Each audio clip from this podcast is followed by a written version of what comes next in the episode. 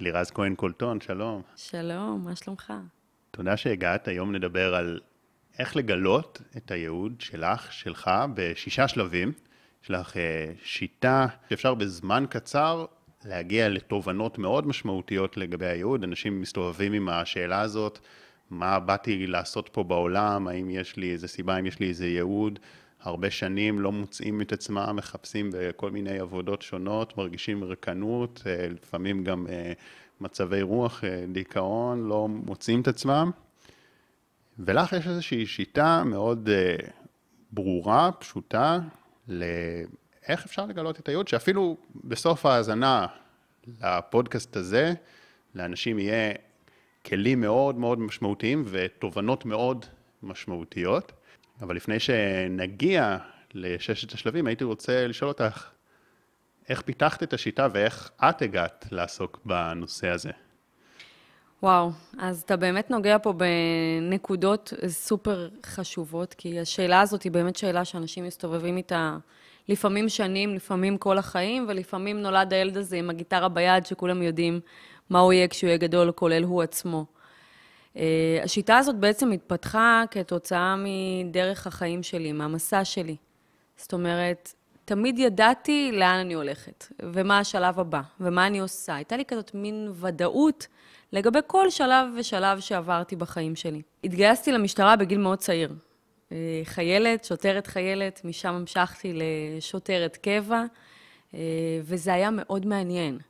זה היה מקום שמאוד נהניתי בו. זה היה מקום שקמתי בבוקר בדיוק עם מה שאנשים רוצים היום, תשוקה והתלהבות ושמחה וחברים ועשייה ועזרה.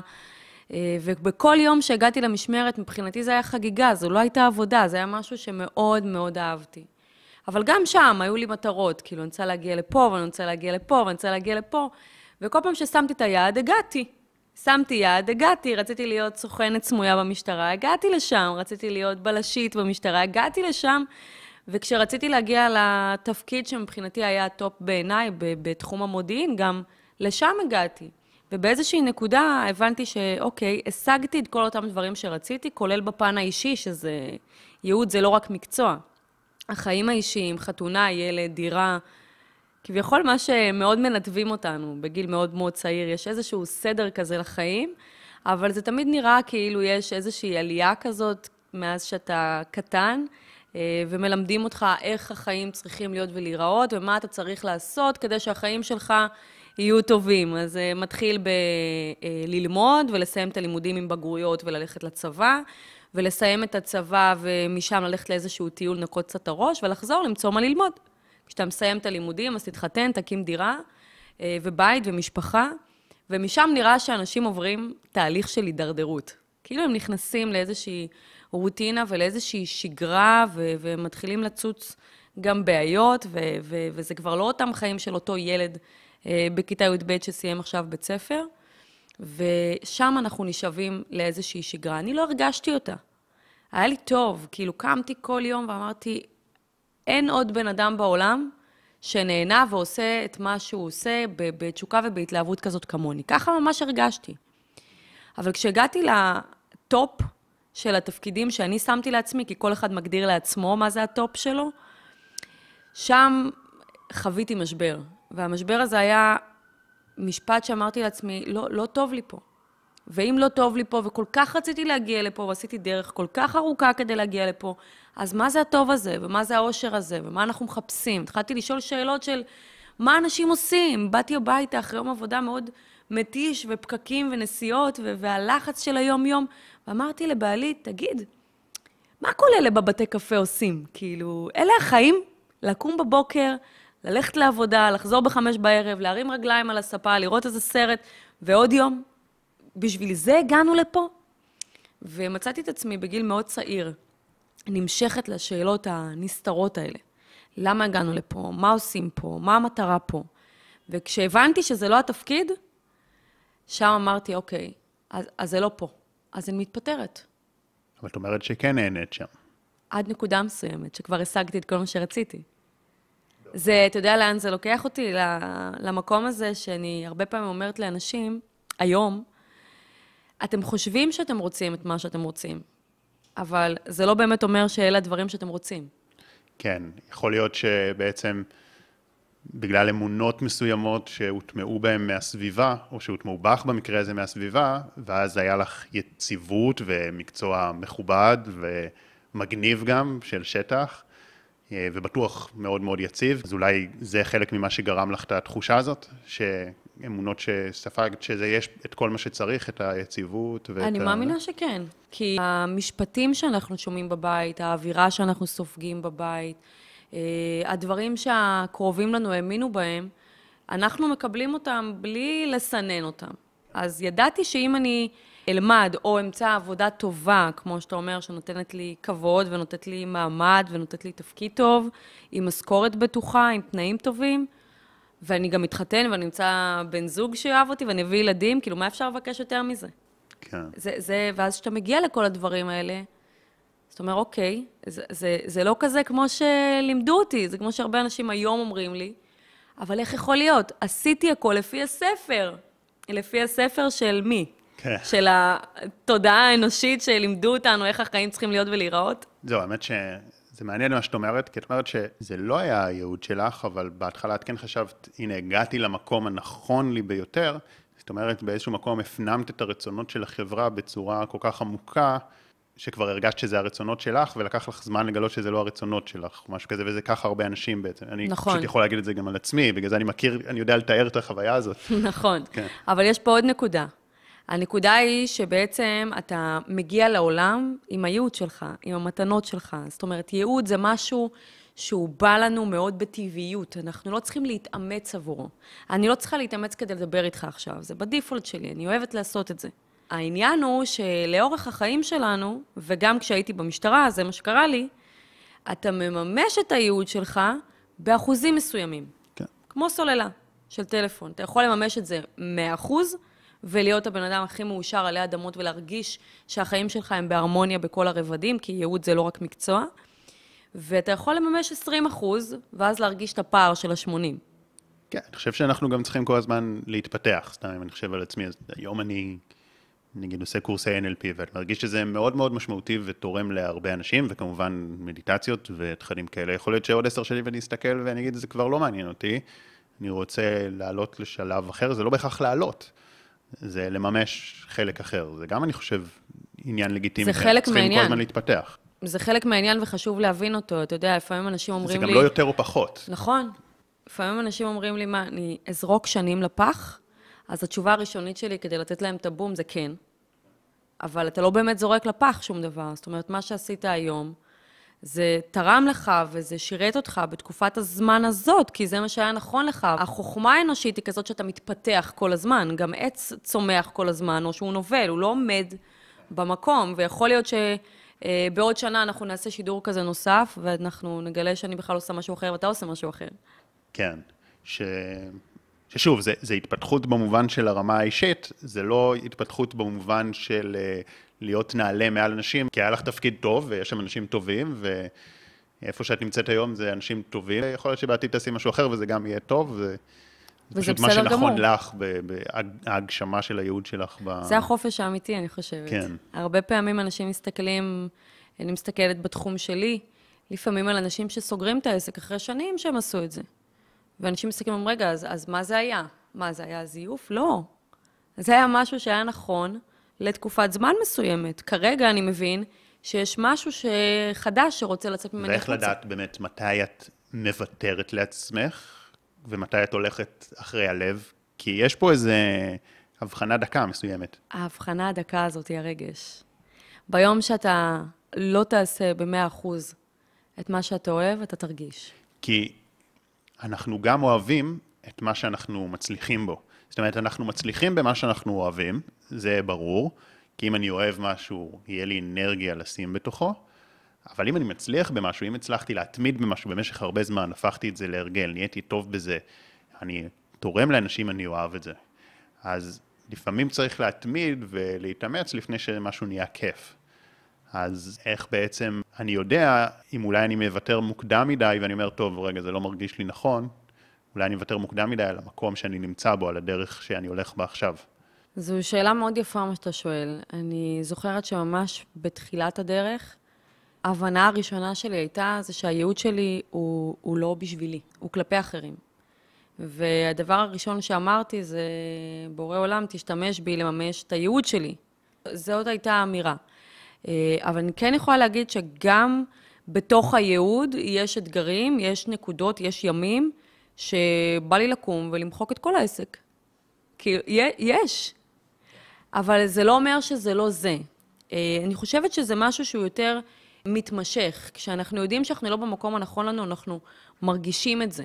וזו לא תחושה שהיא חולפת כי קמת לא טוב היום, או משהו לא זרם לך, או היו פחות צפיות בשידור, או לא הלך משהו כמו שרצית שהוא ילך, אלא לאורך זמן. אם משהו לא עובד לי לאורך זמן, זו כנראה לא הדרך שלי, הנכונה כן. עבורי. כן, טוב, להרבה אנשים אני חושב שרק התהליך של חיבור בכלל לתחושות שלהם, זה יכול לקחת אה, זמן רב. להבין מה אני כן. מרגיש. כן. נגיד עשיתי איזשהו פרק על אנורקסיה, אז היא אמרה שבאיזשהו שלב יש אה, ניתוק מוחלט מהתחושות, והתחושה של הסבל של הרעב נהיה עונג, והעונג של האכילה נהיה סבל, כי זה כזה ניתוק מהתחושות. אז אני אומר, אם אנשים יכולים להתנתק ככה, אז בטח מהתחושות העדינות יותר, של מה טוב לי, אנשים לגמרי לפעמים מתנתקים, אני חושב שזה חלק באמת מהעניין. כשאתה קם בבוקר, ואתה יודע למה אתה קם, לאיזה יום אתה קם, אז איך אתה קם? ואחת השאלות שאני שמתי לעצמי כזה על המראה בבוקר, זה אם זה היה היום האחרון שלי, היום. לפעמים צריך לשאול שאלות קיצוניות כדי להגיע לתשובות. אם זה היה היום האחרון שלי, מה הייתי עושה היום? ואם זה לא תואם את החיים שלי לאורך זמן, אז כנראה שאני לא על המסלול. אני חושב שמי שבאמת רוצה לגלות ומוכן להסתכל, אז אפשר, אפשר לדעת את זה. סיכמת את הפודקאסט. אבל צריך באמת, אה, צריך באמת אה, להיות מוכנים להסתכל ולהיות מוכנים לזה שזה אולי קצת לשמוט את הקרקע. אז בואי נדבר על השלבים. ותוך כדי כמובן עוד נעמיק בכל הנושאים האלה. אז יש לך בעצם שישה שלבים שבן אדם יכול לעשות אותם ולקבל תובנות מאוד משמעותיות לגבי הייעוד נכון. שלו. נכון. אני יכולה להגיד שבהתחלה, כשחקרתי וחיפשתי בעצמי את הייעוד, אה, לקח לי הרבה מאוד זמן, כסף, מאמץ, אנרגיה, בלמצוא את התשובה. בצד השני, כל מי שאמר שהוא יכול לתת לי את התשובה, אז פשוט הלכתי, לא משנה איפה זה היה. בסופו של דבר, כשגיליתי את השלבים, אמרתי, רגע, יכול להיות שהם עבדו רק לי, והם לא יעבדו לך? זאת אומרת, היה פה איזשהו חשש, אולי מה שעשיתי עבד רק עבורי, והוא לא יעבוד עבור שחר או עבור עוד 200 אנשים. ואז החלטתי ממש אה, אה, לקחת בריסטול ענק ולצייר עליו את כל השלבים שעברתי, משלב החוסר היכרות שלי עם עצמי והחוסר הקשבה לעצמי והעבודה תחת מה שניתבו אותי, ועד למקום שבו גיליתי מה הייעוד שלי, מה אני רוצה לעשות, ופתחתי את העסק הזה בכלל בתחום של זוגיות, אה, ולא בתחום של ייעוד, וגם שם הייתי צריכה לעשות איזשהו דיוק, כי זה לא הרגיש לי משמעותי. ואני זוכרת שאחד המנטורים הראשונים שלי שאל אותי, אם היית צריכה עכשיו לעמוד על במה ולדבר, על מה היית מדברת? אז אמרתי, מה זאת אומרת? על, על אנשים שהם, שיעשו מה שהם אוהבים באמת, ש, שיהיו מי שהם באמת. למה הם סובלים? כי הכל בידיים שלהם. וככה בעצם השיטה התפתחה, ו, ובפעם הראשונה שהעברתי את המחזור הראשון, את הקורס הראשון, היה שם חשש מאוד גדול, הם באמת יצליחו? זה באמת יעבוד? יחד עם אמונה מאוד מאוד גדולה שאני רוצה שהם יצליחו כדי שהם יהיו בחוויה הזאת. וככה בעצם התפתחה השיטה. השלב הראשון זה השלב שנקרא מה הסיפור שלי. ההבנה הבסיסית המאוד מאוד חשובה להבין, זה שהייעוד שלך לא ייפול עליך יום אחד מהשמיים, וזה היה משהו שלא קשור לשום דבר שעשית עד היום. זאת אומרת, כמו שאמרנו, זה בא לידי ביטוי בחיים שלך עד היום, מה שנקרא, אתה צריך לאסוף את הנקודות. הסיפור החיים שלך לא מעביר אותך סתם את האתגרים שעברת, את ההצלחות שעברת, את החוגים אפילו שהשתתפת בהם בבית הספר, את כל הדברים שהם בעצם עברת בחיים, ולמדתי להוציא מהסיפור את כל המתנות האלה שבעצם יכולים לתת לנו תשובות או רמז למה הייעוד שלך. אני לא קוראת לזה שישה שלבים, אני קוראת לזה שישה רמזים, mm. כי בסוף אנחנו מחברים את הכל. אז השלב הזה של הסיפור. מה בעצם המשימות או התרגילים שאפשר לעשות? קודם כל, זה, זה עובר בקבוצות כי, כי אנשים עוזרים לאנשים. וכשאתה יושב לבד עם עצמך, לפעמים התשובות לא נמצאות לך בתוך הראש, אתה צריך מישהו שיעזור לך. אז השלב הראשון הוא באמת לשבת עם עצמך, ולכתוב את כל הסיפור. אין פה חשיבות לסדר כרונולוגי, או לתקופות זמנים, או למה חשוב, מה לא חשוב, אתה פשוט שופך. אוקיי? אבל גם חשוב שתשפוך את הסיפור, ושזה יהיה שש, שמונה עמודים, לא עמוד אחד כזה. תמצתתי את החיים שלי. שגם על זה אפשר להבין הרבה על בני אדם. אם הוא כותב ככה, אז הוא מתמצת הרבה מאוד דברים בחיים שלו. ואחרי שהוא כותב את הסיפור, הוא מקריא את הסיפור. גם בפני הכיתה אה, וגם בפניי. ואנחנו יושבים ומזהים מימיקה של הפנים, מתי הוא יותר שמח, מתי הוא יותר מבואס, פתאום הם בוכים על משבר שקרה והם עברו אותו בחיים. איזה נקודות את מחפשת בסיפור? נגיד רשמתי את הסיפור שלי, איך אני יודע מה מהסיפור שלי מרמז לי על הייעוד? המקומות שבהם היה לך טוב, mm-hmm. המקומות שבהם הדברים באו לך בקלות, נטול מאמץ, כי זה ייעוד. Mm-hmm. Uh, המשברים והכישלונות שעברת. למה המשברים והכישלונות? Uh, זה שיעור בפני עצמו, שהוא רמז בפני עצמו, 아, אה, אבל אוקיי, כשמגיעים אליו, אז מה שבעצם עושים שם זה לזהות מתוך הסיפור, אני עושה את זה גם בסיפור וגם בכישלונות, אבל בשלב של הסיפור אתה בעצם מבין שאף אחד לא רוצה שיהיה לך רע. בין אם אתה מאמין באלוקים, בין אם זה בכל כוח אחר, אף אחד לא רוצה שיהיה לך רע. ומתוך ההבנה הבסיסית הזאת, אז למה עברתי את מה שעברתי? ולמה אני בזה ואתה בזה? יש חשיבות לדבר הזה, וגם איך יצאת מזה. מה היו תעצומות הנפש שלך? מה עזר לך להתגבר על זה? שם אפשר להכיר הרבה יותר לעומק את הבן אדם. כן. זאת אומרת, אם אני לוקח את זה על עצמי, אני חושב שבאמת הרבה מהתכנים שלי שהכי הצליחו, עסקו בנושא של ביטחון עצמי. ובהתחלה זה קרה בטעות. פשוט העליתי הרבה תכנים, וראיתי שאלה יותר הצליחו. ואז גם, ככל שחקרתי את העבר שלי, אמרתי כאילו, וואלה, אני באמת עברתי דברים לא פשוטים מבחינת חרדה חברתית, מבחינת חוסר ביטחון, זאת זה משהו שמאוד התמודדתי איתו, גם חברתי וגם באופן כללי חוסר אמונה בעצמי. והבאתי יותר את הסיפור שלי לשם, ויותר מזה, וזה באמת דברים שמאוד תפסו. שוב, אני לא אומר שזה בהכרח הייעוד שלי, אבל זה היה איזשהו, אה, אולי איזשהו תת-ייעוד כזה.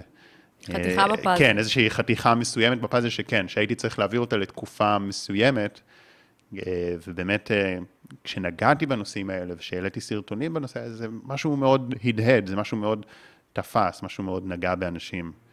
כשעסקתי בזה, זה באמת מתוך משברים וכישלונות וקשיים. כי עברת את זה, וכשאתה כן. עובר, אתה יכול להוביל אנשים דרך בצורה הרבה יותר טובה, בדרך שהלכת בה. כן. זאת אומרת, אתה יכול להרגיש מה הבן אדם עם חרדה חברתית מרגיש, כש... או איזשהו כאב, כי, כי אתה היית שם. זאת אומרת, זה שאני בסופו של דבר החלטתי להקים את העסק בתחום הייעוד, אה, למרות שבהכשרה שלי אני יועצת זוגית ו- ו- ומנחה לתקשורת מקרבת ועוד הרבה מאוד דברים, למה דווקא לשם? כי זה היה הכאב הכי גדול שלי.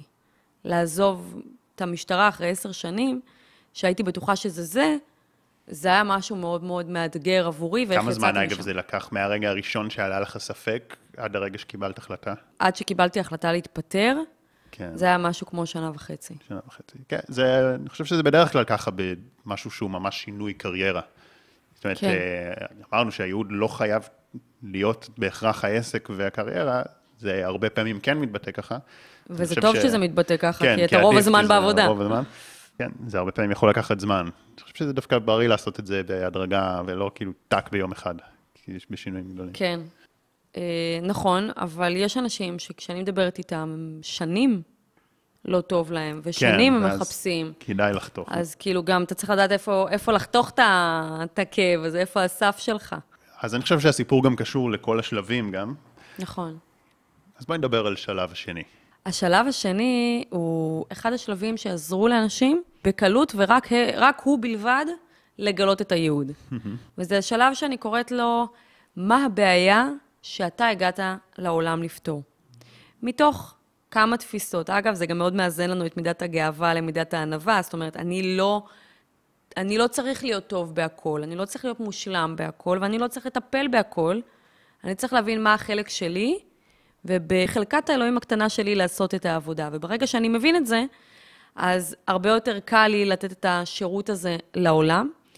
ומה הבעיה שהגעתי לפתור? זה אני בעצם אומרת לאנשים, אוקיי, תדמיין שאתה יוצא לטיול בחוץ, ואתה רואה זוג שרב, ואתה רואה מסעדה ובית קפה שאנשים יושבים בה לאכול, אתה רואה ילד הולך לגן עם אמא שלו, ואתה רואה כל מיני סיטואציות ומצבים. אגב, אפשר לראות שמה שמניע את כל הסיטואציות, מצבים, אנשים שבכלל קמים בבוקר זה תחושה של משמעות, בעמוק יותר, תחושה של משמעות, אבל לא כל דבר יתפוס אותך. מה מפריע לך? יכול להיות שלך מפריע שיש ילדים רעבים בעולם, אה, ולי מפריע שיש אנשים שלא מגשימים את עצמם בעולם, שהם לא מביאים את הפוטנציאל שלהם לידי ביטוי. ואז הרמז הזה מאוד מחבר אותי לכאב שהוא לא בעצם עליי, הוא עליך. מה, מה כואב לי על אחרים? מה מפריע לי? אפילו, אתה יודע מה? מה מעצבן אותי? זאת אומרת, יש דברים שהם מקפיצים אותנו, הם לא מקפיצים אותנו סתם, הם מעוררים בנו איזשהו רגש, ואין רגש טוב או רע. זאת אומרת, מה מכאיב לי שאני רואה אצל אחרים, ומה מעצבן אותי כשאני רואה בעולם. זה את אומרת, השאלות. כן. ואז אתה יכול לראות שכל בן אדם ייקח את זה למקום אחר. ולכל אחד מפריע משהו אחר. עכשיו, זה רמז, זה לא מחייב שזה רק שם, צריך לחבר את זה לעוד כמה שלבים, שתכף בטח נדבר עליהם, אבל השלב הזה בלבד הוא שלב חשוב, הוא שלב קריטי. כן. כי לא הכל מפריע לי. אני יכול לחשוב פה על הרבה דברים, כי הרבה דברים גם שאני יודע, דברים שאני גם עוסק בהם, אבל עלה לי כזה רעש. יש אנשים מרעישים ושהם לא מתחשבים, כמו אלה אופנוענים כאלה שנוסעים, והם כאילו, רגע, תתחשבו בסביבה, אתם נוסעים, אתם עוברים פה על עשרות אלפי אנשים, אתם יכולים בקלות לשים מנוע שהוא פחות מרעיש. יש את הטכנולוגיה הזאת, אפשר גם אפילו שקט uh, מוחלט. אפשר קצת רעש אם אתם מפחדים שישימו לב אליכם, אבל uh, למה כאילו ככה להרעיש? וכל מיני אנשים שלא מתחשבים בסביבה, עושים איזה מסיבות. לא מבין למה אנשים מתנהגים ככה. מידה מסוימת, אני גם מעלה הרבה מדיטציות, זאת אומרת, אני מאוד תורם לשקט בעולם. זאת אומרת, לשקט הפנימי, אבל גם החיצוני של בני אדם, ומאוד חשוב לי. אני יודע שיהיה חשוב לי לעשות גם ריטריטים בשתיקה יום אחד. לא בשלב הזה, זאת אומרת, אני כרגע רוצה יותר לעשות אה, סדנאות ו-NLP וכאלה, אבל מתישהו לעשות גם ריטריטים כאלה בשתיקה. אני חושב שהעולם רועש בטירוף. את יודעת, אם מסתכלים גם, אה, אני לא מטיל אחריות, אם מסתכלים ברמה, נגיד, אה, קרמית, או ברמה של מה זה משקף לי, אני יודע שעשיתי מלא בלאגן, כאילו, אני בתור אה, ילד, אני חושב לכמה אנשים הפרעתי, לכמה מורים ותלמידים אחרים הפרעתי שעשיתי את כל השטויות שלי. היית חייב להיות בצד השני כדי לעבור לשקט. לכמה אנשים עשיתי רעש ובלאגן והפרעתי להם ללמוד וזה, אבל אה, סתם, זו נקודה מעניינת כאלה. אבל זה משהו שהוא הוא, הוא בא לידי ביטוי כשאני מסתכלת עליך. זאת אומרת, השלווה הזאת, אה, זה לא משהו שנגיד לי יש אותה. זאת אומרת, אם אתה תראה אותי ביום-יום, תעקוב אחריי, אני בן אדם מהיר. קצב מהיר, אה, עשייה, תקתקנות, אה, כזה, מאוד קשה לי לשבת בשקט. כאילו, למדתי לשבת בשקט במדיטציות. אבל עד שנכנסתי לזה, זה היה בלאגן גם בתוך המדיטציה, בתוך הראש. אז כן, זה משהו שהוא זה גם קשה. מאוד מתחבר, אגב, לביטחון עצמי. זה הרבה, הרבה פעמים אנשים, מה שדיברת קודם בסיפור, זה הרבה פעמים אנשים שהם גם מופנמים, שהם שקטים, הם בשקט. כן, העולם שלנו מהיר, זה גם באמת, אה, אני חושב, משהו שמפריע לי.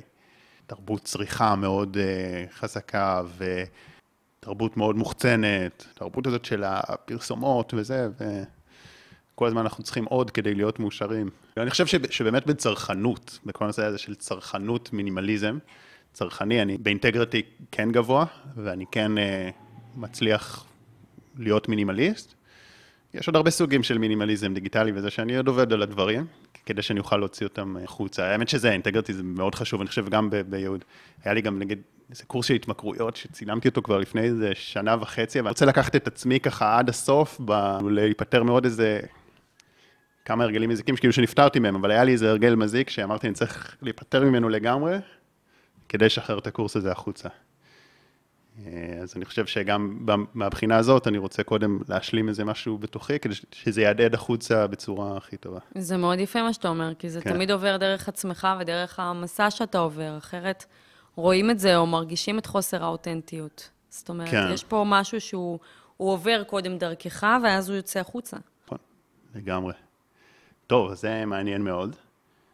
ומה השלב השלישי שלנו? אנשים יקרים, מיד נמשיך בפרק. רק רציתי לספר לכם, שאם אתם אוהבים את הפודקאסט, אני מזמין אתכם להצטרף בחינם אל קבוצת הוואטסאפ הסגורה, שבה אני שולח פעם בשבוע משפט השראה, פלוס תוכן מעצים ואיכותי.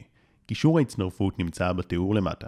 וגם מזמין אתכם לעקוב באינסטגרם ובטיק טוק, שם תוכלו למצוא סרטונים ממוקדים וככה לצרוך תוכן משמעותי שתורם להתפתחות שלכם באופן יומיומי. ואם גם בא לכם לשתף את הפרק בסטורי ולתייג אותי, תדעו שאני תמיד משתף גם אצלי, ואני מאוד מעריך ומוקיר את השיתופים שלכם. זה עוזר לי להגיע לעוד אנשים ונותן לי מוטיבציה להמשיך להשקיע ולייצר את התכנים הכי איכותיים שאני יכול. מודה לכם על ההאזנה והתמיכה, ואנחנו ממשיכים. בשלב השלישי, אנחנו מזהים את הכישרונות שלך. אני יכולה להגיד שיש הרבה מאוד אנשים שאומרים לי, אני לא כישרוני, או אני לא יצירתי. אה, בוב, אחד המורים שלי, זיכרונו לברכה, היה אומר, זה לא יכול להיות שבן אדם לא יצירתי. המילה, השורש יצר בא מהמילה קריאטור. זאת אומרת, כולנו יצירתיים, אנחנו יצירה של האל. ומתוך הנקודה, מתוך ההבנה הזאת, איך אני, איך אני מגלה את הכישרונות שלי? עכשיו, זה, יש פה קאץ' קטן, כי רוב הפעמים אנשים מחפשים, אני לא יודע לצייר, אני לא יודע לפסל, אני לא עוסק באומנות, אני לא טוב במחשבים. הם מחפשים משהו שהוא, אפשר להרגיש אותו, והוא כזה מאוד חומרי.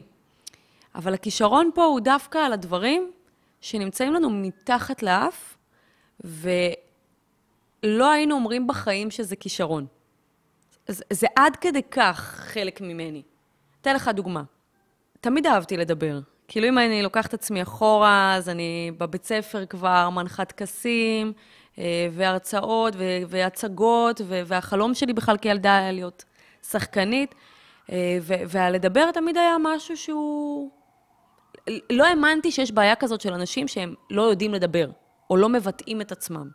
וזה היה נראה לי כל כך טבעי, וכל כך מובן מאליו, שבחיים לא הייתי אומרת שזה יהפוך יום אחד להיות המקצוע שלי. או שבגלל שאני אוהבת לדבר, אני יכולה להיות מורה, או אה, מרצה, או כל מיני כאלה. זאת אומרת, זה היה טבעי, חיפשתי משהו, אני לא יודעת לצייר, אני לא יודעת לסרוג, אני לא יודעת... לא, זה לא זה, זה, זה הטבעי, טבעי, טבעי, מה אתה עושה כל היום, כל הזמן, עם אנשים. ואז יכולתי לראות שבחלק ההפוך של זה, אפילו כשהייתי במשטרה, בסוכנים, והייתי צריכה לפעמים גם להקשיב למה אומרים לי, לא הייתי מקשיבה, הייתי רק מדברת, מדברת, מדברת. היו אומרים לי, תעצרי, תקשיבי. זה כזה מתחת לאף, אבל זה כזה זה, זה כזה שם. זאת אומרת שיש יתרון בלחפש את הדברים שלא שמנו להם לב. זאת אומרת שהם ממש נכון. מתחת... אז איך אני מוצא אותם? מאוד קשה לבד, אבל uh, לא בלתי אפשרי. Uh, הרעיון הוא להיות בערנות ובמודעות ביום-יום שלך. ממש לשים על זה פוקוס. מה, מה אני עושה? ואם כבר הייתה לך פגישה עם חבר, או עם בן משפחה, או איזה... לשאול אותם, מה אני מביא? מה, מה לדעתך הכישרון הייחודי שלי? זה יכול להיות גם לסרוג, לרקום וכל מיני דברים מהסוג הזה, אני לא אומרת שלא. אה, לפעמים אנשים לוקחים את זה כתחביב, אבל זה לא תחביב, זה הכישרון שלך. אתה פשוט יודע לעשות את זה. כמו תקשור, אתה לא צריך ללמוד תקשור. לא מאמינה שאנשים צריכים ללמוד תקשור, הם, הם, הם פשוט נולדו לזה, מגיל קטן רואים דברים. זו נקודה מעניינת מה שאמרת, שאת תמיד היה לך קל לדבר, ולא חשבת שבכלל יש אנשים שיש להם בעיה לדבר. ואני חושב שזה משהו שקורה להרבה אנשים.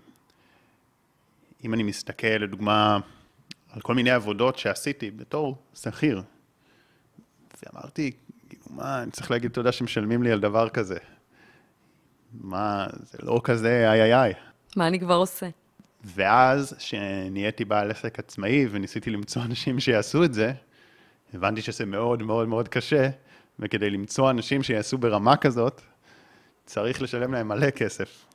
ואז פתאום הבנתי עוד יותר לעומק, כאילו, שכן, יש פה איזה חוזקה וכישרון.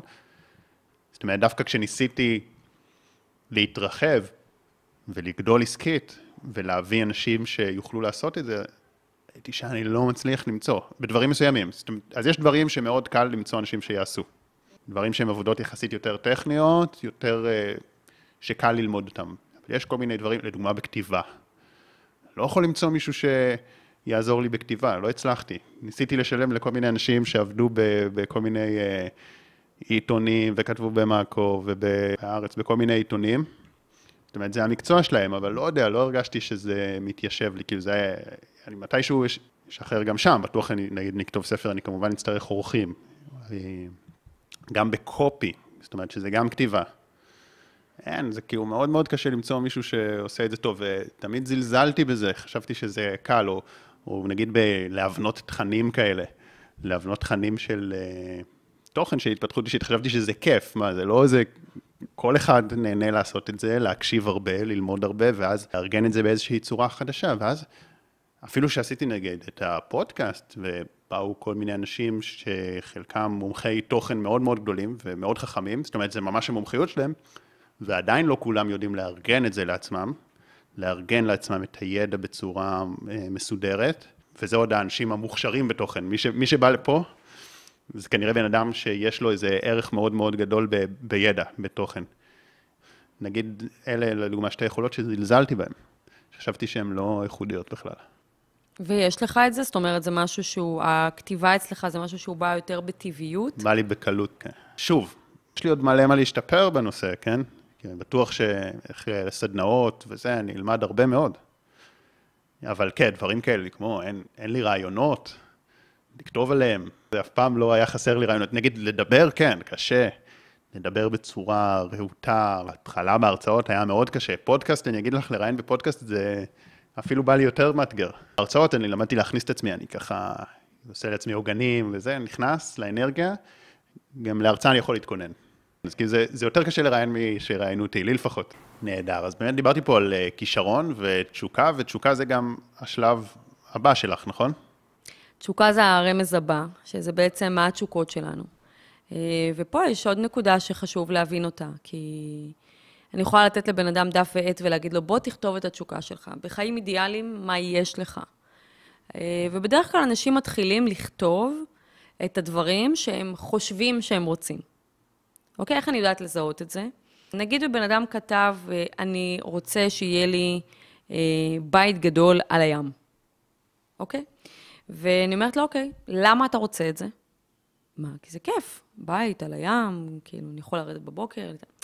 אין פה משהו, עוד פעם, החץ מסובב כלפי עצמו. זאת אומרת, הוא מסתכל על הטוב שיצא לו מהתשוקה הזאת.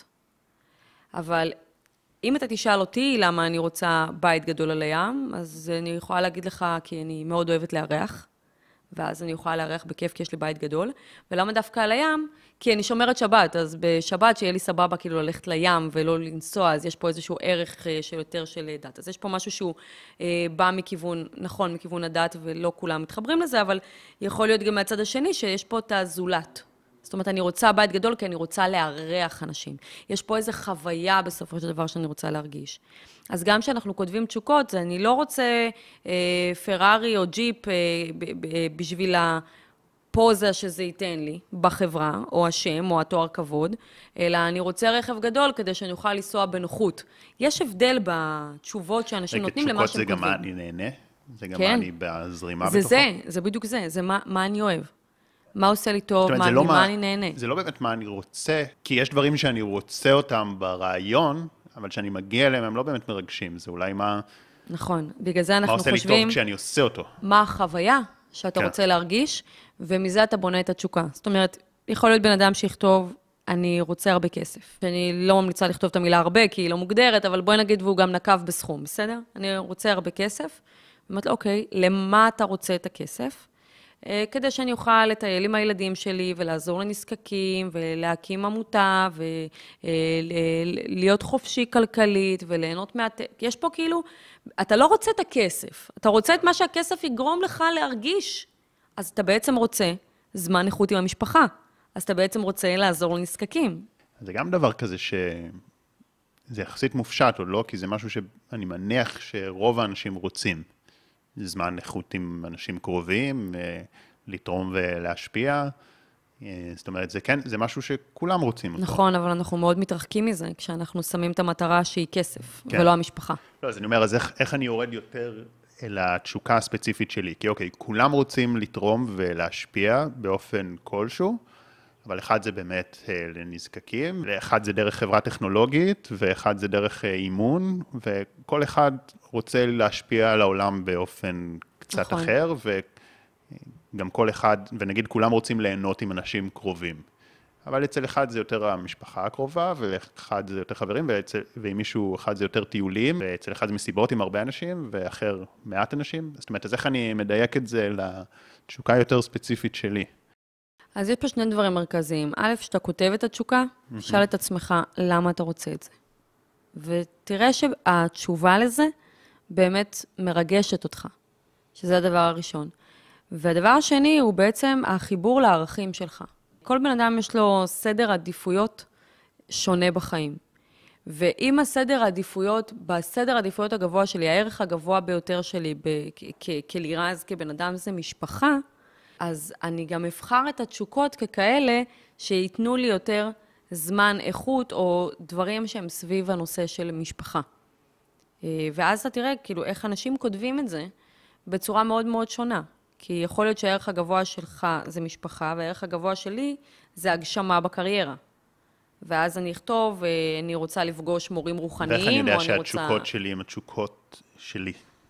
שהרצונות שלי הם שלי, ולא רצונות שהוטמעו בי, בגלל שספגתי אותם מהסביבה כל כך הרבה שנים, ואני יודע שזה מה שמצופה ממני, אז אני כבר uh, חושב שזה גם מה שאני אוהב. אז א', יש פה את כל התהליך הקודם שדיברנו בהתחלה, על אמונות מגבילות ועל למה אתה רוצה את מה שאתה רוצה. הדבר השני הוא בעצם איך אתה כותב את זה. אתן לך דוגמה, אתמול בדיוק היינו בשיעור הזה, במסגרת אה, קורס שלי, של התוכנית הזאת, ומישהי כתבה, יש לי עבודה מספקת.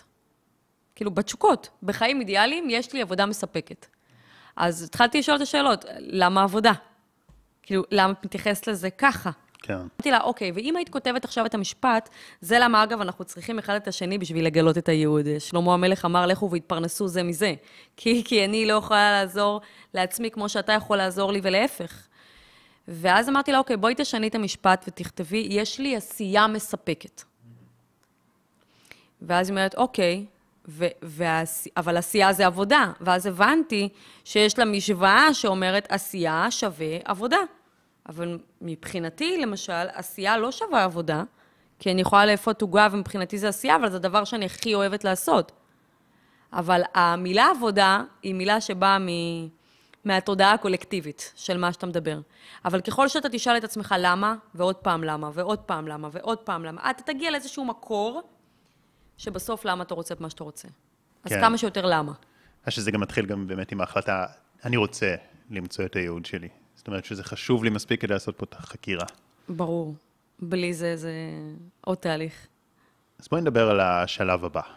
השלב הבא אחרי התשוקה זה בעצם הכישלונות שלנו.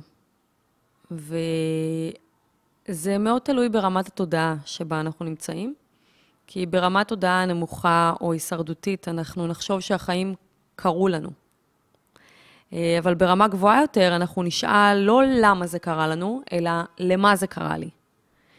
ובתוך כל כישלון, מתוך הבנה בסיסית שאף אחד לא רוצה שיהיה לי רע, ואם עברתי משהו, כנראה שהוא קשור לשליחות שלי, וכנראה שהוא קשור לייעוד שלי, כי כל בן אדם עובר את מה שהוא עובר בתחום המסוים שבו הוא עובר אותו. אז אנחנו כותבים, כמו בסיפור, אנחנו כותבים מספר כישלונות כאלה שהיו לנו בחיים, אבל כישלונות שהתגברנו עליהם. שאנחנו כבר לא שם, זה, אתה לא בתוך הבור, יצאת משם. ואז אתה יכול לראות מה עזר לך לצאת משם. תעצומות נפש, חוזקות, כישרונות, איכויות שבאות לידי ביטוי. זאת אומרת, דרך הכישלונות אפשר לגלות חוזקות בעצם. נכון. מעניין, לא שמת פה את החוזקות כשלב. נכון. הרבה פעמים כשאתה שואל בן אדם, אה, במה אתה חזק, או מה החוזקות שלך, זה כמו שאני אשאל אותו, מה הייעוד שלך? לא יודע. בשביל זה באתי אלייך. כאילו, זה אותו דבר עם החוזקות. אבל אני כאילו מביאה לו את הדברים בצורת סיפור. אם אני אומרת לו, תספר, אם אני אומרת לך, תספר לי על החיים שלך, אני יכולה מהסיפור שלך להבין הרבה על מי אתה. כן. אבל אם אני אגיד לך מי אתה, ישר, ישיר, יהיה לך יותר קשה לענות על זה. אגב, אני חושב שהכישלונות יכולים להעיד על החוזקות בעוד אופן, בעוד דרך. לא רק דרך מה שהתגברתי, גם מה שלא התגברתי, כי אם נכשלתי במשהו, נגיד איזה ילד מסוים אה, לא הצליח בבית ספר, היה לו מלא הפרעות קשב וריכוז, והוא לא הסתדר בבית ספר, אין, לא עבד. מחשיב את זה ככישלון. Mm-hmm. אולי החולשה הזאתי, החולשה הזאת שיש לו, שהפרעות קשב, או שהוא לא יכול להסתדר עם מסגרות, אולי זה גם חוזקה שלו, שהוא ברור. מאוד כאילו יכול לפרוץ מסגרות, ולהיות יצירתי, ו... ואולי הוא, הוא טוב בדיוק בהופכי, אז דרך איפה שהוא נפל בחיים, דרך איפה שהוא היה חלש בחיים, הוא יכול לזהות את החוזקה שלו. כי בעצם לכל חוזקה יש הרי צל. נכון. ולכל צל יש אז משהו שמקור אור. אם אתה תצלול לעומק של התכנים, אתה תראה שיש לי שם שאלה ששואלת מה היתרונות שלך ומה החסרונות שלך. והייתה לי תלמידה מדהימה, דוקטור אה, לכימיה. היא אמרה, החולשה שלי זה שאני איטית מדי.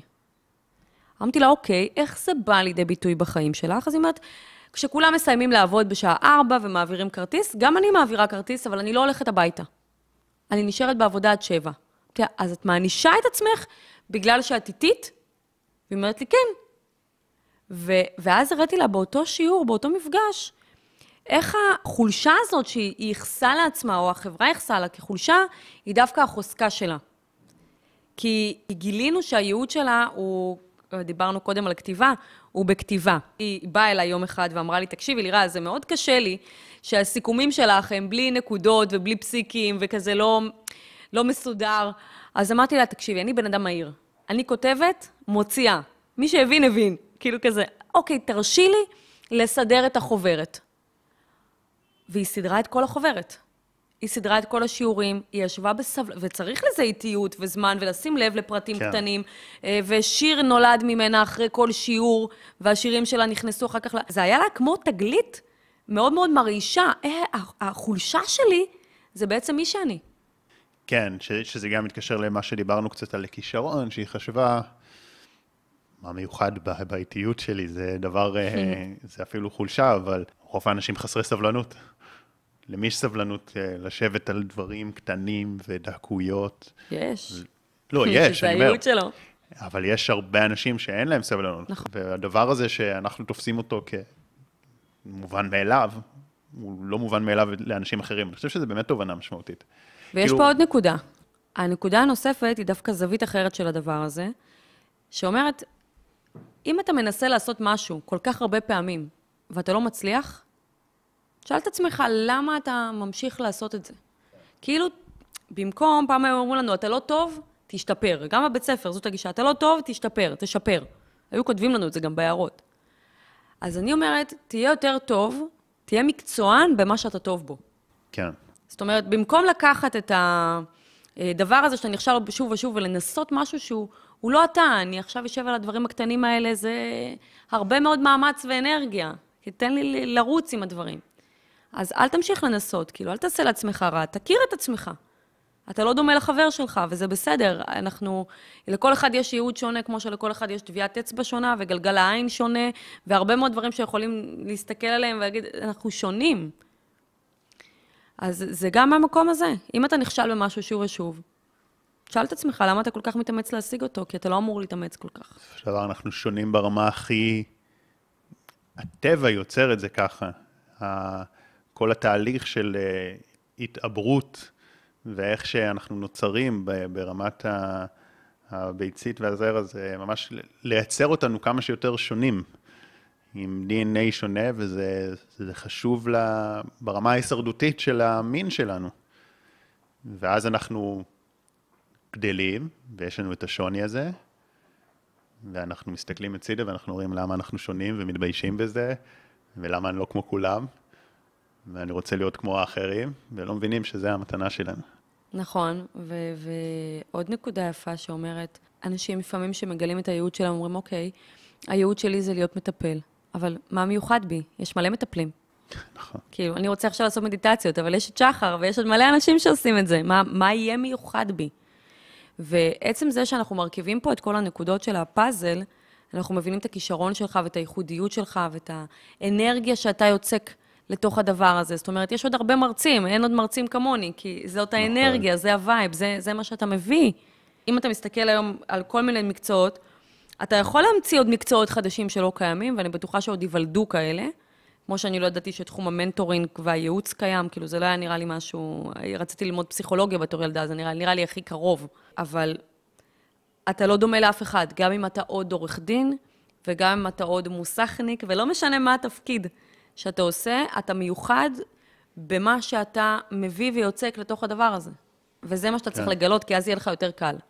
אז זה סופר נכון, ופשוט יש לנו הטיה, זו אותה הטיה של הכישרון, שמה שאני עוסק בו ביום-יום, אני במשך זמן תופס אותו כמובן מאליו, ופחות תופס ממנו. אני חושב שזה במיוחד במקצועות האלה של, אה, של לעבוד עם אנשים, כי עושים את זה, וואנה, יש פה אנשים שיושבים כל היום מול המחשב וזה, ואני כאילו, יש לי את הזכות הזאת, לעסוק במשהו של אה, בריאות, בין שזה הנפש או פיזית. וככה המאמן ספורט חושב את זה. הוא אומר, מה, אני כולה מאמן, יש מיליון מאמנים, אבל בסוף יש אנשים שצריכים מישהו שישב להם על הראש ויסביר להם וידריך אותם, והם צריכים גם את הבן אדם המקצועי שיעזור להם לא לעשות את הפציעות. ושישב איתם באחד לאחד, וצריך מלא כאלה, וצריך את המורה ליוגה, וצריך כמובן את המאמנים האישיים ואת המטפלים, ואגב, כאילו, אין מלא מטפלים, בתור מי שנגיד עושה פודקאסט, ואז אנשים פונים אליי אה, ומבקשים ממני, תמליץ לי על איזה מטפל. אני חי את התחום הזה, אני מכיר מלא אנשים, ואין הרבה אנשים ש... הם ממש טובים, שאני יכול לסמוך עליהם במאה אחוז, זה לא, זה לא עכשיו כאילו מאות אנשים, ואני מכיר הרבה. ועובדה שפונים אליי, ו- ויש צורך.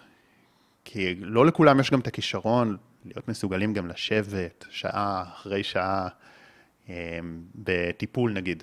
כי נגיד גם את, את אומרת, את אוהבת עם אנשים, אבל את מסוגלת לשבת שמונה שעות ביום, לשמוע את הבעיות של אנשים, לדבר איתם. יש לי ימים כאלה, כן. פשוט אבל גיליתי את, ה, את המינון הנכון. נגיד, אתמול היה לי יום כזה, זה היה יום כמו רופא. נכון. זוג נכנס, זוג יוצא, אחד יוצא, אחד וזה נכנס. וזה קשה, בגלל זה את גם מורה. ואתה גם, כן, ואתה צריך כאילו לחדש את האנרגיה כל הזמן, ולהיות כל הזמן ערני וחד, והאחריות שלך כלפי אנשים או כלפי משפחה שמגיעה עכשיו לעבור איזשהו תהליך. אה, זה לא משהו שכל אחד... לגמרי. יכול לעשות אותו. אין, אין באמת הרבה אנשים כאלה. באמת, התובנה אה, שאני הגעתי אליה זה שברגע שאני מחפש מישהו לקנות ממנו את השירות שאני נותן כדי להתרחב עסקית, כל פעם שאני עושה את זה, זה השלבים שאני מגלה כמה בעצם השירות שלי הוא, הוא משמעותי והוא נדיר, והוא לא כזה מובן מאליו כמו שחשבתי, ואני חושב שזה יהיה נכון לכל מקצוע. כל מי נכון, שכמובן משקיע. נכון, אבל זה בדיוק כמו שאני אומרת, אתה היית מוצא את הבן אדם הנכון לך, אם כל בן אדם בעולם היה עובר תהליך של מסע ייעוד. כי אם זה הייעוד שלו, הוא יהיה טוב. ויכול להיות שאפילו יעשה את העבודה בצורה שאתה תהיה מאוד מרוצה ממנו.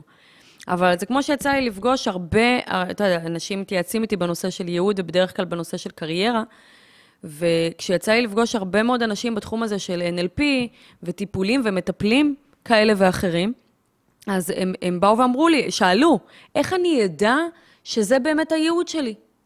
כי הם הלכו ללמוד את זה, כי זה תחום שפתח להם כן. את התודעה, פתח להם דרך, והמסלול המשך כזה היה מטפלים, וזה סקרן אותם, אבל הם לא יודעים שזה באמת זה. כי הם לא עברו תהליך של דיוק של הייעוד. גם אם אתה מטפל, במי הגעת לטפל, יש כל כך הרבה בעיות בעולם. נכון. אני נכון. לא הגעתי לטפל בבעיות של חרדה ודיכאון, זה פחות אני. כן, תכלס מה שטוב בדברים, נגיד, כמו NLP, כמו דברים של התפתחות אישית, זה שגם אם את לא רוצה להיות מטפלת, אבל עשית את הקורס הזה, זה יתרום לך לחיים. כי, כי זה משהו של ההתפתחות האישית, זה כל אחד יכול להתערם מזה. אה, ונגיד, אז, אז גם אם בסוף לא תשתמשי בזה ברמה המקצועית, שאני חושב שזה רוב האנשים, את עדיין תרוויחי מזה ותהיי מרוצה. נכון. אה, אם את הולכת ועושה תואר שלם בראיית חשבון ולא משתמשת בזה, זה יותר באסה. גם אפשר להגיד שהידע זה שימושי, אבל זה יותר באסה, כי זה גם יותר קשה ללמוד את זה. אה, אבל גם זה קורה אחרי כמה שנים, כן, שאנשים כן. מבינים שזה לא, לא המסלול ולא המקום שלהם. אה, אבל חשוב לעבור את התהליך דיוק הזה. זאת אומרת, אני יכולה להגיד לך שהרבה מאוד אנשים אומרים לי, אני יודע מה הייעוד שלי, אז אני לא צריך את התוכנית שלך. ואז אני אומרת, אוקיי, מה הייעוד שלך? ואני מגלה שהם יודעים את הכיוון, יש להם איזשהו כיוון כללי, אין דיוק. כן, כמובן. אין לשים את האצבע. כאילו, אני לא יודע שאני באתי לעזור לאנשים להגשים את עצמם אה, בתחום הזה והזה. את לא חושבת על שזה משהו שמתפתח, שהוא משתנה, שהוא תוך כדי תנועה מדייקים אותו? אפשר לדייק אותו תוך כדי תנועה, ואפשר גם לגלות את הייעוד תוך כדי תנועה, וגם הרבה דרך ניסוי וטעייה, אבל זה פשוט יכול לקחת לך יותר זמן. אם יש איזשהו משהו שיעביר אותך תהליך של דיוק, זה אומר להכיר את עצמך יותר לעומק, ובתוך העולם הרחב הזה שאתה נמצא בו, מי אתה בדיוק, אז למה לא? למה לא, אני לקצר? חושב שגם יש... אה, שזה גם באמת הוא תלוי גם בסיטואציה. נגיד, אני זוכר שאני נגיד הלכתי ללמוד uh, NLP, אז אמרתי, אני לא יודע אם אני רוצה לעסוק בזה גם, אבל זה בטוח יהיה לי טוב ללמוד את זה. וככה על עוד הרבה סוגים של קורסים של uh, התפתחות אישית, אמרתי, גם אני לא אעסוק בזה, והרבה מהם אני לא עוסק ברובם, יהיה לי טוב ללמוד את זה. ונגיד, uh, גם בתוך העולם של, שאני עכשיו, שכבר אני כן בעסק שנקרא לזה התפתחות אישית, פסיכולוגיה וכן הלאה, אז נגיד יש דברים כמו פודקאסט, אני לא יודע, זה הייעוד שלי לעשות את זה, זה, אבל זה בטוח משהו שטוב לעשות. להעלות תכנים זה בטוח טוב, אני בטוח צריך לעשות את זה. לא יודע לאן זה יוביל, אבל נגיד עכשיו אה, לעשות איזה פרויקט סופר גדול ומשמעותי, שאם אני עכשיו השקעתי בו את כל האנרגיה ואני לא ממשיך בזה, אז זה יותר באסה. אז אני חושב ש... כאילו יש דברים שבכל מקרה שווה לעשות אותם. כל עוד הם מביאים ו- ערך לעולם, אז, כן. ו- ואתה יכול לעשות אותם ולהוציא אותם ממך בקלילות, אז למה לא? תעשה אבל אותם. באמת לפני דברים אולי שהם מאוד... אבל דברים שהם מאוד ארוכה. גדולים, עם השקעה מאוד כן. גדולה, זה מצריך איזושהי חשיבה, כי, כי לעשות את הכל, יש הרבה מאוד אנשים ששמו הרבה מאוד רעיונות ו- ודברים בתוך המגירה, ולא באמת הוציאו אותם החוצה לעולם. עכשיו, אני אומרת, זה, זה גם קצת אגואיסטיות, כאילו, יש לכם מתנה ענקית, ואתם לא נותנים אותה. בצד השני, הרבה מאוד אנשים שלומדים לא מעט, ואוספים תעודות, אבל לא באמת מוציאים אותם, ובסוף אתה מבין, זה לא שהם לא מוציאים את זה לפועל כי הם לא טובים בזה, אלא יש להם בעיה של חוסר ביטחון עצמי. אוקיי, אז תטפל בביטחון העצמי. עוד תעודה לא תשפר לך את הביטחון העצמי שלך. היא לא תיתן לך ביטחון. מה שנותן לך את הביטחון זה עשייה, ביטחון זה נגזרת של עשייה. ואז הרבה יותר קל לי להוציא את הדברים לפועל. אז תמיד חשוב גם להבין למה זה לא קורה. כאילו, מה באמת תוקע אותי? מה באמת מפריע לי? גם אם גיליתי איזשהו כיוון. למה אני לא הולך לשם? אני מפחד לעזוב עבודה קבועה, יציבה, בטוחה, זה הסיבה. בואו נטפל בזה. כאילו, אנשים, לדעתי, הרבה פעמים עסוקים בטפל במקום בעיקר. כן. שמה הטפל והעיקר פה? הטפל זה לעשות משהו, כמו שאתה אומר, אוקיי, אה, זה יעזור לי, לא יודע מה אני אעשה עם זה. וזה יעזור לי, אני לא יודע מה אני אעשה עם זה, וזה יעזור לי, אני לא יודע מה אני אעשה עם זה, ואתה בעצם מפזר את האנרגיה הרבה פעמים. כן. אבל אם אתה תשאל את עצמך, למה אני רוצה את זה? וכמה זה חשוב לי? ותעריך גם את הזמן שאתה הולך להשקיע בדבר הזה, אפילו אם זה לימודים שהם תורמים רק עבורך. ואם קיבלת החלטה שזה הולך לתרום לך ברמה האישית, וזאת הסיבה שאתה הולך ללמוד עכשיו NLP למשל, אז תלך ותלמד את זה. אבל קיבלת החלטה והבנת שאתה לא הולך לעסוק בהכשרה הזאת. ואם לא, אז אתה יוצא מבולבל ומתוסכל. כאילו, יש לי הכשרה, אני לא עושה איתה כלום.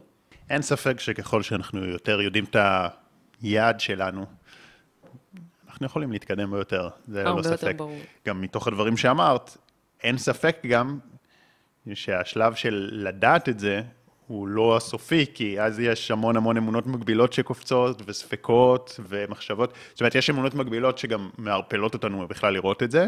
נכון. אבל נגיד, גם אחרי שפיזרנו אותם, זה רק ההתחלה. כאילו, עכשיו זה ה... באמת ללכת על זה, ולהישאר יש הבדל בין עם זה. לדעת כן. את הדרך לבין ללכת את הדרך. זאת כן. אומרת, שם באמת אתה פוגש את המחסומים הגדולים ביותר, שאתה צריך לגמרי. לקום ולהתקדם. אני זוכרת שכשאני פתחתי את העסק, הייתי בן אדם שרגיל לעבוד כשכיר, וניתבו אותי להיות שכירה, וההורים שלי תמיד אמרו לי שזה מקום עבודה טוב, עם ביטחון וכל מיני כאלה. וכשהקמתי את העסק, אז רציתי לעשות אה, אה, סליקת אשראי בעסק, כדי שיהיה יותר קל. וכשהתקשרה אליי הנציגה ושאלה אותי, איזה עסק יש לך? הייתי מאוד במודעות והרגשתי שאני מתכווצת, כאילו, שואלת אותי, ואמרתי לה, תקשיבי, את יכולה להתקשר אליי עוד חמש דקות? באותו רגע אמרתי לה, תתקשרי אליי עוד חמש דקות, ושאלתי את עצמי, למה התכווצתי עכשיו? בסך הכל שאלה אותי, איזה עסק יש לי? כאילו, מה קרה לי? ואז הבנתי את הפחד, ואם זה לא יצליח, ואם זה לא יעבוד, וכמה עסקים נסגרים בשנה, מה הסטטיסטיקה שאנחנו מדברים ורואים אותה כל הזמן. ואז גם ישבתי עם עצמי ואמרתי, אוקיי, אבל מה שקרה להורים שלי לא חייב לקרות לי, ומה שקרה להרבה עסקים לא חייב לקרות לי. יש פה משהו הרבה יותר גדול כן. ממני, השליחות שלי היא הרבה יותר גדולה ממני, ולכן יש מי שיעזור לי. ואז כאילו התקשרה, כן. וזה היה... ספק. קליל יותר. אה, קודם כל אין ספק שה- שהייעוד זה משהו שהוא גדול מאיתנו, וזה באמת נותן את הכוח, אבל בהקשר של מה שאמרת, אז באמת זה הקטע, בן אדם גם יכול לשמוע את הפודקאסט הזה, ולהיות מאוד בהתלהבות, בואנה, נראה לי שזיהיתי פה משהו, יכול להיות שהוא שאל את עצמו תוך כדי, הרבה אנשים עושים את זה נכון. בנסיעה וזה, והוא שאל את עצמו תוך כדי, והוא הגיע למסקנות. והוא עכשיו בהתלהבות גדולה, אבל אז היום מתחיל, או נגמר, או לא משנה, ממשיכים את החיים, וההתלהבות יורדת, וזה מגיע לרמת הפעולה, והספקות עולים, וזהו, כאילו, כי, כי זה באמת, ה- להבין זה, זה התחלה. אז אני תמיד אומרת, אה, אם מישהו מקשיב לנו עכשיו, והוא כבר שאל את עצמו את השאלות האלה ויש משהו שמלהיב אותו, אז אחת הנקודות שהכי מעידות על זה שזה זה, זה, זה רמת הרגש. זה לא מה זה ייתן לי. זה לא רלוונטי מה זה ייתן לי בסוף, זה תוצאת לוואי. אבל מה אני ארגיש, או מה אני מרגיש עכשיו, זה בעצם הנקודה שיכולה לבוא ולהגיד לבן אדם, כן, זה זה. עכשיו, נכון שהוא ממשיך את היום שלו והוא ממשיך את השגרה שלו, יכול להיות שההתלהבות יורדת, אבל אם זה באמת זה, זה יישאר בראש שלו. כן. כן, גם לא חייבים לעשות שינויים קיצוניים ביום אחד, אבל אני חושב שאם הגעתם לאיזושהי תחושה, לאיזושהי הבנה פה, אל תיתנו לזה לחזור לגמרי לתת-מודע, כי תשאירו את זה במודעות. נכון. ותנו לעוד תובנות להגיע. ולחלחל, כן. לפעמים צריך לישון על הדברים, והם מבשילים, ובמיוחד גם לשתף עם עוד אנשים, זה גם uh, הרבה פעמים טוב. בואי נדבר על השלב השישי שלנו. השלב השישי הוא בעצם ה... השלב שאני קוראת לו לחבר את כל הנקודות. זאת אומרת, כל שלב שדיברנו עליו בשידור הזה הוא בעצם איזושהי חתיכה בפאזל. יכול להיות שהחתיכה הזאת לבד כבר מגלה לנו את השליחות, ואם לא, אז אנחנו פשוט לוקחים ומרכיבים את כל החלקים כדי לראות את התמונה הגדולה. והחלקים הם לזהות את הבעיות שמפריעות לך בעולם ואת הכישרונות שלך, את הדברים שאתה אוהב, שזה התשוקות שלך, ובעצם שלושת המרכיבים האלה ביחד, אה, נקרא לזה כאב, כישרון ותשוקה, מחברים לנו, הנקודה המחברת בין כולם, בין שלושת העיגולים האלו, אם אתה מצייר את זה כזה כשלוש עיגולים, ואתה רושם פה כל מיני דברים, אז הם, הם מתחברים בנקודה מסוימת. הנקודת חיבור הזאת, זאת הנקודה של, ה, של השליחות, וזה מה שאנחנו עושים בעצם בשלב השישי, שהוא כולל גם פגישה אישית מאוד מעמיקה של לעבור על כל השלבים, ועל מה כתבת. אני באמת חושבת שאם אני לוקחת את כל הנקודות, ואני מחברת אותן ביחד, ואני מוסיפה לזה רצון, שאני רוצה לדעת, אני רוצה לגלות, אני לא שאננה לגבי החיים שלי, לא נרדמתי על ההגה, אני אגלה. זאת אומרת, יש משפט שאומר, המחפש תמיד מוצא. מה שאתה תחפש, זה מה שאתה תמצא. אם אתה מחפש את הייעוד שלך, אז זה השלב שבו התרכובת של כולם כבר תגלה לנו את התשובה לדבר הזה. אני חושב אבל שהאופן שבו זה מתבטא ברמה הספציפית, בקריירה, זה כן משהו שיכול להשתנות ולהתעדכן ולהתפתח, ו... ושזה גם יכול להתבטא בהרבה דרכים שונות. נכון, אבל זה איתי? גם לא רק בקריירה. כי יכול כן. להיות שתגיע אליי אימא, שכרגע ילדה אה, תאומים, ויש לה עוד ילד גדול בבית. גדול. נגיד ילד בגיל גן כזה, ועוד שני תאומים קטנים. ועכשיו היא מחפשת את הייעוד שלה. יכול להיות שהייעוד שלה, בנקודת הזמן הזאת, זה להיות אימא, וליהנות מהאימהות שלה, וליהנות מהילדים שלה, ולגדל אותם, ולהעניק להם, ולתת להם, ו- ולשמור על התא המשפחתי הזה. אוקיי, עכשיו, איך אני יודעת את זה? כי בנקודה מסוימת אני יכולתי לראות שמאוד דחפתי את הייעוד למקום של הגשמה ושל קריירה. והגעתי לשם והצלחתי מאוד מהר להגיע לתוצאות שאני רציתי. אבל שמתי לב שבזמן שאני מצליחה מאוד בקריירה, תחומים אחרים בחיים שלי, מה שנקרא, יש בהם חורים, זוגיות, ילדים, בית. ואני אומרת, אוקיי, רגע, אז מה זה באמת ייעוד? וזה, הביטוי של הכל, זה גם הזוגיות שלי, וזה גם ההורות שלי, וזה גם הקריירה שלי, וזה מה חשוב לך כרגע, בתקופת הזמן הזאת של החיים. ואז כשהיא פתאום יכלה לשים אה, דגש על כמה הבית צריך אותה, כמה היא נצרכת שם, וכמה ערך היא מביאה לילדים שלה, ו- וכמה הם, הם בזכותה גדלים, אז היא יכלה לתת לזה חשיבות, היא יכלה לתת לזה משמעות. ואז הקריירה יכולה לחכות עוד שנה, אבל אם זה לא ככה, והיא מסתכלת על ייעוד רק ממקום של קריירה, אז היא מגדלת ילדים בתסכול. מתי הם יגדלו, ילכו לגן ואני אוכל לצאת לעבוד? כאילו, זה לא זה. זה, זה, זה מה, מה, מה מתבקש ממך כרגע, ואיפה אתה נצרך כרגע, איפה אתה מביא כרגע הכי הרבה ערך והכי הרבה משמעות, וזה מחזיר אותי לתחילת השיחה שדיברת על זה שיכול להיות שבעוד שנה אנחנו נעשה משהו אחר, וזה בסדר. כן. זאת אומרת, הייעוד הוא יותר ברמת המהות. מהות. הוא לא ברמה יותר מדי ספציפית. נכון. זאת אומרת, הוא יכול להתבטא במספר אופנים. נכון. אני אדבר שם עם הילדים שלי, זה, זה יבוא לידי ביטוי שם. כן. טוב, דיברנו פה מאוד לעומק. אם מישהו רוצה להעמיק אפילו יותר, איפה הוא יכול למצוא עוד תכנים שלך? אז אני אשאיר לכם פה מתנה. אה, זה בעצם מיני קורס דיגיטלי שנקרא לגלות את הייעוד שלך. קצר, הוא לא ארוך כמו הקורס הארוך, אבל אני כן יכולה להגיד שהוא עזר להרבה מאוד תלמידים שהורידו אותו עד היום, במיוחד בתקופה הנוכחית שבה אנחנו חיים ובשנתיים האחרונות בכלל.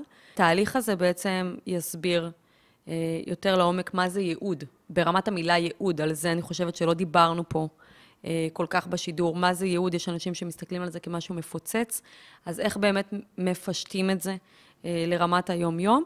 יש שם כמה תרגילים פרקטיים, מדיטציה לגילוי הייעוד האישי, קבצי עבודה, ומשם בעצם גם יש אפשרות להגיע לשיחת ייעוץ אישית איתי, ללא עלות. כל התהליך הזה הוא בעצם תהליך חינמי. שכל מי שרוצה בעצם להתחיל לצלול לתוך העולם הזה, זאת הנגיעה הראשונה. טוב, נשמע בהחלט שווה, בטח אם זה ללא עלות. אני אשים את הקישור פה למטה, אה, בתיאור של הסרטון או הפודקאסט, איפה שאתם מאזינים, ונשמע שבהחלט אה, שווה להעמיק, מי ש... מחפש את הייעוד שלו. אני אגיד רק דבר אחרון, שחר. את הייעוד שלנו, אני לא חושבת שאנחנו, אני חושבת שכשאנחנו אומרים לעצמנו שאנחנו צריכים למצוא אותו, או לחפש אותו, עצם המילה לחפש או למצוא, זה כאילו מלווה באיזשהו, באיזשהו משהו שזה מצריך ממני. אני חושבת שזה תמיד שם, זה פשוט לגלות אותו, לחשוף אותו. כן. כמו שאמרת, להזיז את הערפל שמסתיר לי אותי, ולראות אותי, כאילו, זה ה... אגב, אני, אני אגיד, מבחינת הגישה שלי, אני חושב שייעוד זה בכלל לא משהו שצריך לחפש או למצוא, אלא אפילו ליצור. נכון. זאת אומרת, אה, יש לי איזשהו גם תפקיד אקטיבי בתוך זה. נכון. כי לחפש, זה כאילו יום אחד אני אגיע, כמו משה, אני אגיע לסנה הבוער, ואז יתגלה אליי הייעוד, אבל במציאות זה לרוב לא קורה, זה גם לרוב לא רגע אחד. של זיקוקי דינור, זה לרוב איזשהו תהליך של אה, חיפוש ויצירה, ו, וגם תהליך שבו ככל שאני משקיע במשהו יותר ואני מכניס אליו יותר אהבה, כי זה סוג של אהבה, כן? כי הנתינה הזאת, שההשקעה שלי, בה, גם אם זה בעבודה, זה סוג של אהבה כזה, כי אני, אני, אני אוהב את העשייה שלי ואני גם מחובר למשהו גדול יותר, אז אני גם מתחיל לאהוב את זה.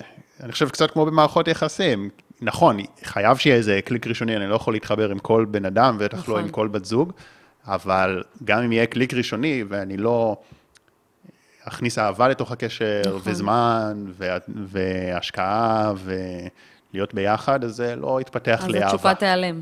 כן. אז אני לגמרי מתחבר למשפט הזה, ואני, ואני אפילו אומר, זה לא רק לאתר את מה שנמצא, לדעתי זה גם ליצור. ברור, כי השלב הבא הוא בעצם כן. עשייה, אם אתה רק תגלה ולא תעשה עם זה כלום, אתה תהיה יותר מתוסכל, כי אתה תחווה את הפער בין המקום שאתה יודע שאתה יכול להיות בו, לבין המקום שאתה נמצא בו היום. אז גם כשמגלים את הייעוד, חשוב לעשות איזשהו משהו אקטיבי, כמו שאתה אומר. זאת אומרת, לא להשאיר את זה רק ברמת הרוח, להוריד את זה לחומר. כן, אני חושב שזה אולי הדבר הכי עמוק שדיברנו עליו בכל הפרק. אמ, והוא גם מסכם את זה, כי זה אומר שזה זה לא, זה לא נגמר בלהגיע לאיזה רגע אחד של תובנה. תובנות אה, דועכות, זה להתחיל לחיות את זה. טוב, אז נשים קישור של הקורס הדיגיטלי שלך, ושיחת ייעוץ גם אמרת, נכון? שללא עלות, ותודה רבה. היה באמת אה, מאוד אה, מעניין ומיוחד, ותודה רבה לכם. אם הפרק הזה תרם לכם, אם אתם חושבים שיש מישהו שזה יכול לעזור לו, שזה יכול לעזור לו להכווין את הדרך שלו, אני ממש אשמח שתשתפו. בסופו של דבר הפודקאסט גדל בצורה הכי טובה בעזרת השיתופים שלכם, וזה שאתם אה, מדרגים אותו חמש כוכבים ומשתפים אותי בסטורי, ואני תמיד משתף בחזרה, זה גם מראה לי איזה פרקים אתם אוהבים ומה אתם רוצים שאני אביא יותר, כשאני רואה שאתם מגיבים לי הרבה על משהו, אז אני אומר, הופה, הבנתי שיש פה משהו מעניין, אני אעשה יותר מהנושאים האלה, כמו שהגבתם לי הרבה על נושאים של אה, גוף ונפש. וריפוי, אז שמתם לב בטח שהבאתי יותר מזה. תודה רבה לכם על ההאזנה, תודה לירז, ואנחנו נתראה. תודה רבה, שחר.